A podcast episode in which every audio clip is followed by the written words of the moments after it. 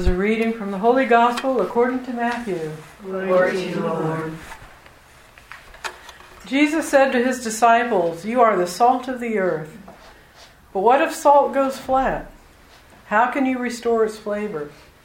Then it is good for nothing but to be thrown out and trampled underfoot. You are the light of the world. A city set on a hill cannot be hidden. People do not light a lamp and then put it under a bushel basket. They set it on a stand where it gives light to all in the house. In the same way, your light must shine before everyone, so that they may see goodness in your acts and give praise to God. And this is the gospel of the Christ. Praise to you, Lord Jesus Christ. How many times have we heard this reading and heard the, the sermon, you know, the salt of the earth, you know, the light of the world, um, putting lamps under bushel baskets?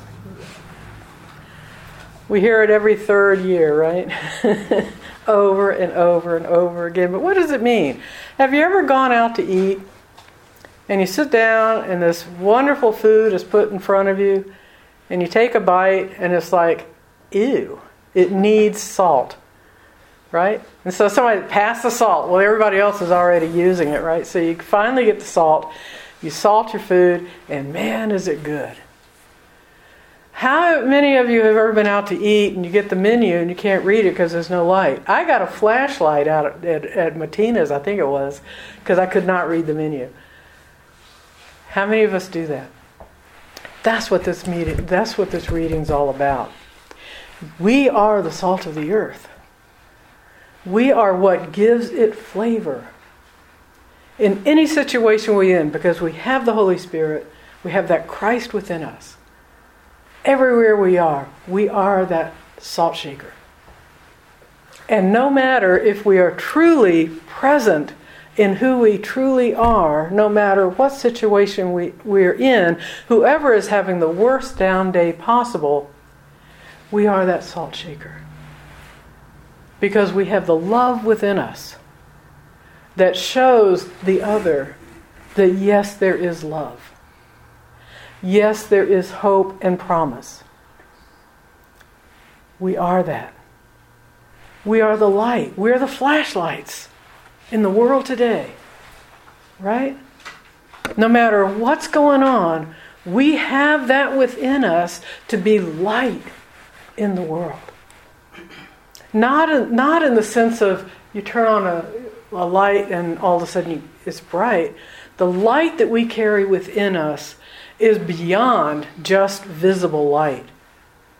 It is the higher frequency of the universe, and we hold that within us.